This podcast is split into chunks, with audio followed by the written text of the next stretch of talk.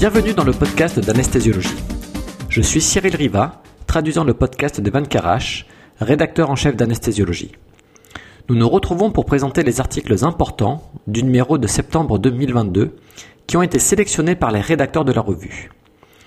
Ce mois-ci, nous mettons en avant le positionnement en décubitus dorsal par rapport au positionnement en décubitus ventral chez les patients atteints de SDRA Covid-19. Une recherche sur les neurofilaments légers et la fonction cognitive après une chirurgie cardiaque et une étude analysant le maintien des citations d'articles rétractés. Nous commençons ce mois-ci par une étude clinique sur le positionnement en décubitus dorsal par rapport au positionnement en décubitus ventral chez des patients sous ventilation mécanique en raison d'un syndrome de détresse respiratoire aiguë induit par le Covid-19. Les chercheurs de l'hôpital universitaire de Padoue, en Italie, ont recruté 30 patients. Tous les patients étaient sous ventilation mécanique, sous sédation et sous blocage neuromusculaire.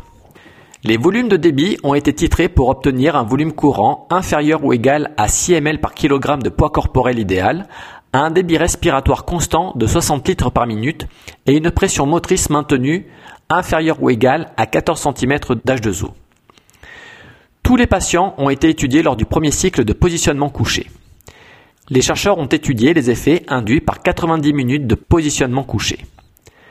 L'étude prospective et observationnelle a révélé que le positionnement précoce en décubitus ventral était associé à une meilleure adéquation ventilation-perfusion, à une augmentation de la ventilation dorsale, à une réduction de la surdistension et à une augmentation du rapport PaO2 sur FiAO2. Elle n'a pas affecté la perfusion dorsale, le collapsus pulmonaire et la pression motrice. Cet article est disponible gratuitement et comprend un podcast audio avec l'auteur principal. Notre prochaine étude porte sur l'observation clinique des concentrations de neurofilaments à chaîne légère avant et après une chirurgie cardiaque et sur l'évaluation des résultats cognitifs. Le dysfonctionnement neurocognitif est une complication fréquente après une chirurgie cardiaque. Elle touche entre 10 et 40% des patients au cours des trois premiers mois et 5 à 25% des patients 6 mois à 1 an après l'opération. Des chercheurs dirigés par Charles Brown IV de la faculté de médecine John Hopkins ont émis l'hypothèse qu'une augmentation des neurofilaments serait associée à une détérioration de l'état neuropsychologique. Cette étude était comprise dans un essai qui randomisait les patients en fonction de cibles de pression artérielle pendant la circulation extracorporelle. Elle a évalué 167 patients qui subissaient un pontage coronarien primaire ou réopéré et ou une chirurgie valvulaire et ou une chirurgie de la racine aortique nécessitant un pontage cardiopulmonaire. Ces patients présentaient un risque élevé de complications neurologiques déterminé par un score de risque John Hopkins.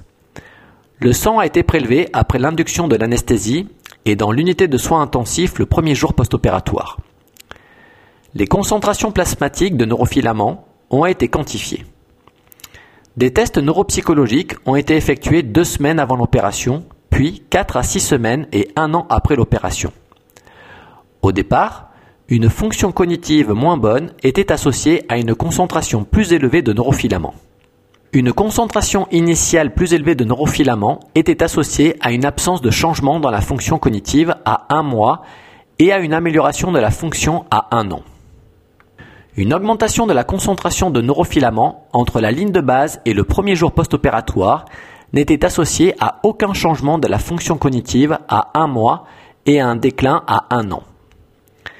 Ces résultats suggèrent que les concentrations de neurofilaments à chaîne légère, au départ et après l'opération, peuvent donner un aperçu des résultats cognitifs après une chirurgie cardiaque. L'article complet est disponible gratuitement sur le site de la revue. Écoutez le podcast audio avec les auteurs de l'étude ou le résumé vidéo en ligne. Nous allons maintenant nous pencher sur une étude rétrospective visant à déterminer s'il existe des différences en matière de survie à long terme après une chirurgie du cancer du sein entre une anesthésie générale au propofol et des anesthésiques volatiles inhalées. L'étude a été menée par Mats Enlund à l'université d'Uppsala en Suède. Les chercheurs ont utilisé les données du registre périopératoire suédois qui contient des informations sur les procédures chirurgicales individuelles, de la préparation périopératoire à la sortie de l'hôpital y compris les anesthésiques utilisés. Ils ont également utilisé les données du National Quality Register for Breast Cancer, qui contient des informations supplémentaires sur le stade du cancer et les traitements adjuvants, ainsi que des données sur la survie. La majorité des patients, 13 900, ont été anesthésiés au propofol et 4 800 ont été anesthésiés par inhalation. Le groupe propofol était plus jeune, avait un indice de masse corporelle moyen plus faible et une classification ASA plus basse. Les résultats n'ont révélé aucune différence statistiquement significative entre l'administration d'une anesthésie générale au moyen de propofol et celle d'anesthésique volatile inhalée en ce qui concerne la survie à long terme. Cet article est disponible gratuitement dans le numéro de ce mois-ci. Notre prochaine étude porte sur un problème omniprésent, la citation continue d'articles de recherche qui sont rétractés. Alessandro De Casai, de l'hôpital universitaire de Padoue, en Italie, et ses collègues ont analysé les articles citant des publications rétractées en anesthésie et en médecine de soins intensifs. Ils ont utilisé la base de données Retractation Watch pour recueillir un ensemble de données sur les articles rétractés publiés jusqu'en août 2021. Ils ont ensuite vérifié manuellement que les articles avaient bien été rétractés. Ils ont ensuite utilisé la base de données Scopus pour trouver une liste complète des articles publiés depuis que l'article avait été rétracté.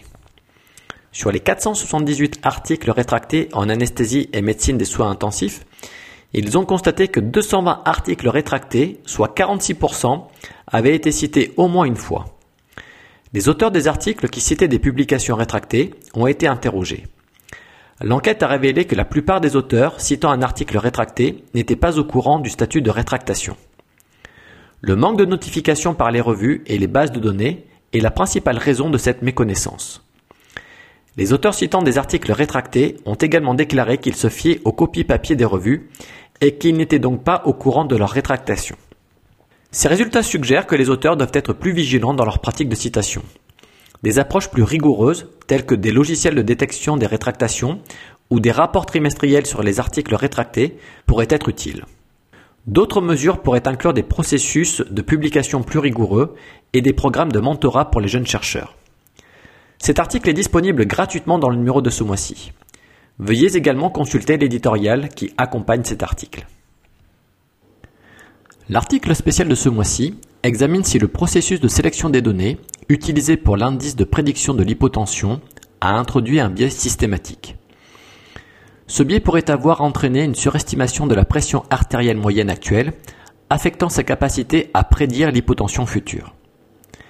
Johannes Enetvoldsen et son co-auteur Simon Vestisen de l'Université d'Aarhus au Danemark affirment qu'un biais de sélection dans l'indice actuel de prédiction de l'hypotension nuit à sa capacité d'être précis à 100%.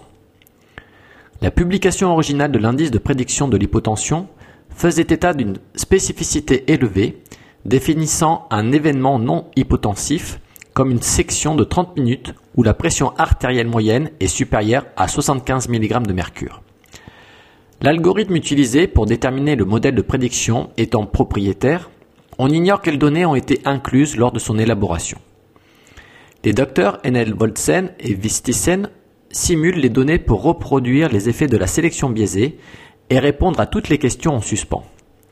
Sur la base de leur analyse, ils suggèrent que les données des études de validation de l'indice de prédiction de l'hypotension doivent être réanalysées. En outre, il recommande que la performance prédictive de l'indice de prédiction de l'hypotension soit comparée à la performance prédictive de la simple valeur de la pression artérielle moyenne. Cet article peut être consulté gratuitement dans le numéro de ce mois-ci. Veuillez également consulter l'éditorial qui accompagne cet article. La revue clinique de ce mois-ci porte sur les fondements de la biomécanique aortique, rédigée par Alexander Gregory et ses collègues de l'Université de Calgary.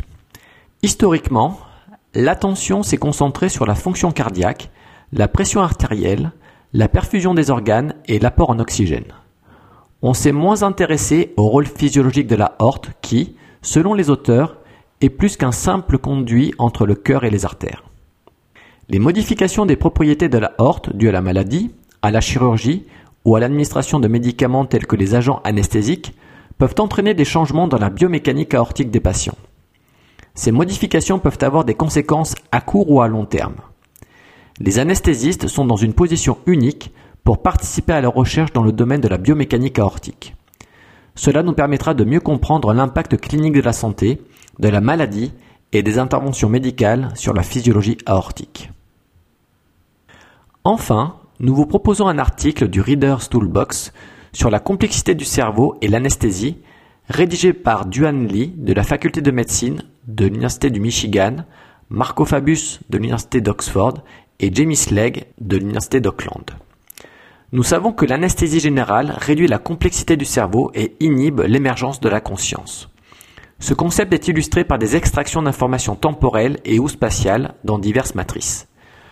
Lors de l'examen de la pertinence des publications, il est essentiel de déterminer le phénomène d'émergence qui nous intéresse.